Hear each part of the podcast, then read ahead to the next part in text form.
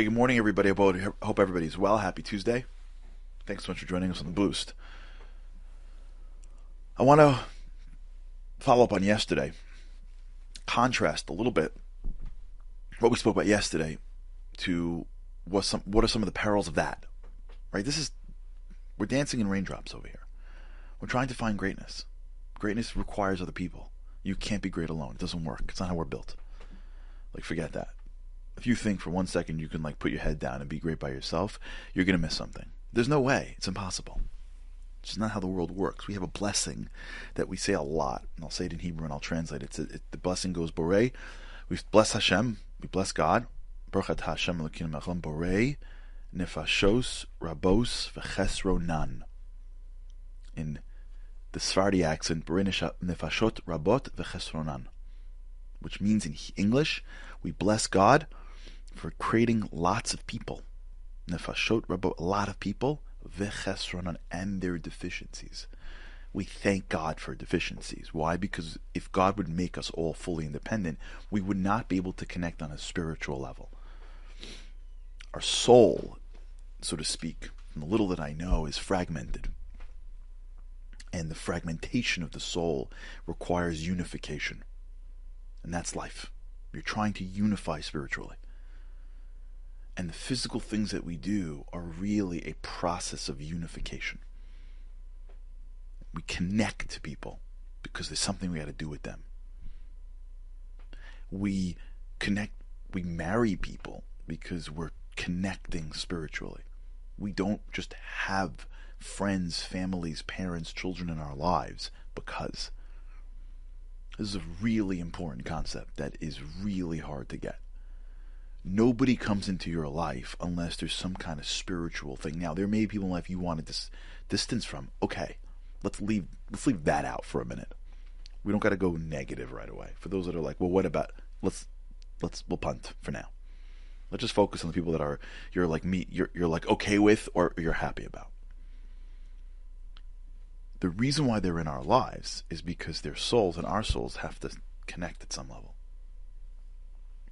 Now, that's part of the spiritual process of your life.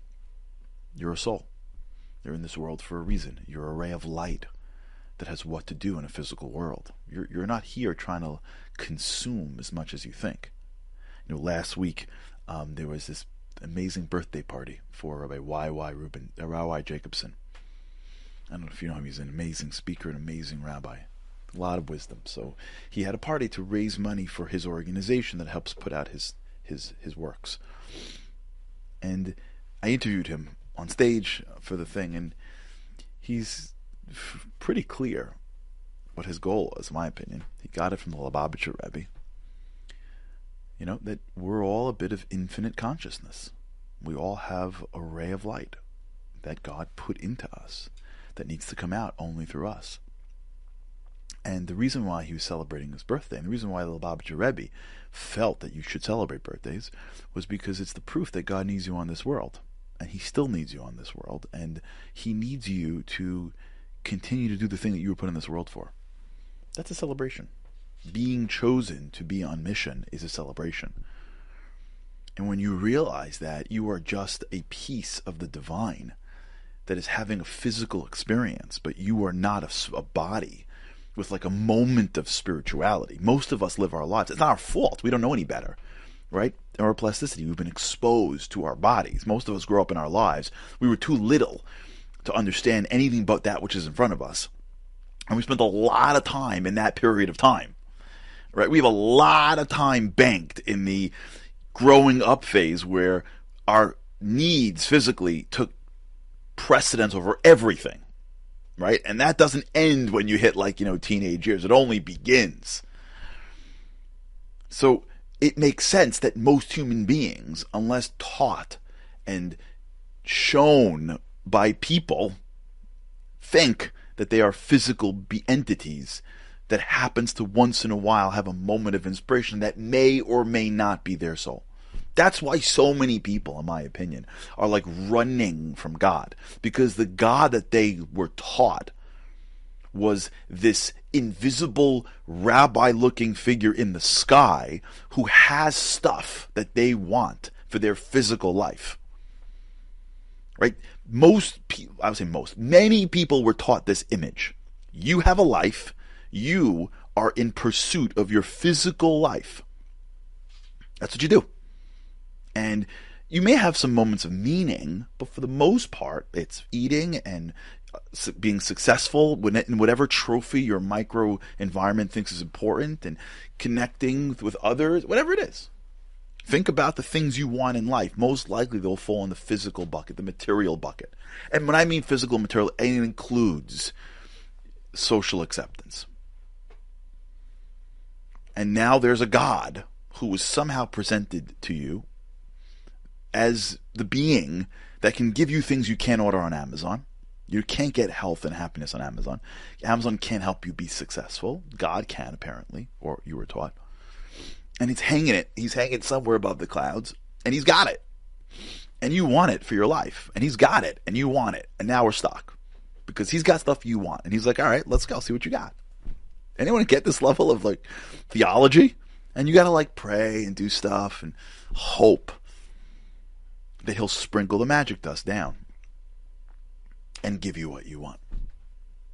It's a physical experience. You're even in this way of seeing the world, we've even taken God, which is the most spiritual being, and made him into the provider of more physicality.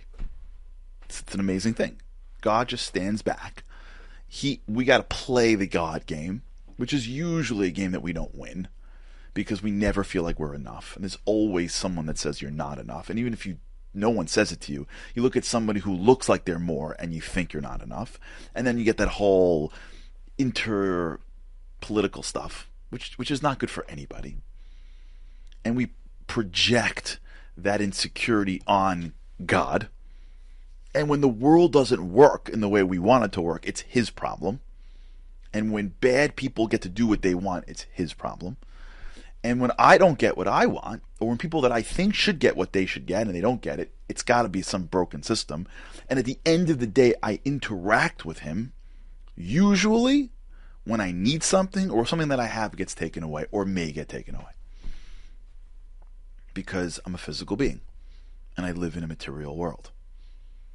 And I have to accomplish material things.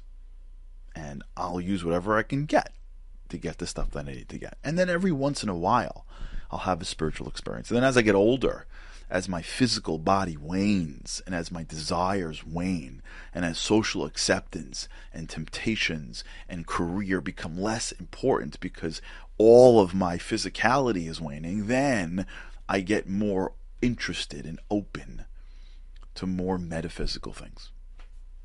But at the end of the day, it's it's a, it's a physical experience with brief moments of spirituality. That's the exact opposite of what it is. like that's that that that's going south when we should be going north or whatever direction you want to go. It's just going backwards. That's going in I'd love to say it this way. That's going in reverse. That's it's getting in your car. Think about driving your car in reverse can never get it straight. Even when you try, you can never get it straight. And you can never go 100 miles an hour. You're not going in the right direction. All right, we'll talk about what this is. Okay, everybody, we'll talk about it. Have a wonderful day. Think about this for a second. If you can think of one thing today, just for five minutes for me, here's what I want you to think about. Are you a physical body with a spiritual experience? Or are you a soul with a physical experience? They're very, very different. All right, we'll talk about it. Have a great day, everybody. With God's help, I can't, can't wait to see you tomorrow. Living on a lifeline. The world doesn't ever seem to change. Looking for the sunshine. But you're caught up in the rain. It's like your eyes are wide open, but you cannot see. You're watching life pass you by like one, two, three. Walking in destruction, the winds of life blur your vision, all the devastation. Forever feels like you're on the run, it's time No one else can set you free, you're locked inside. And only you have got the key.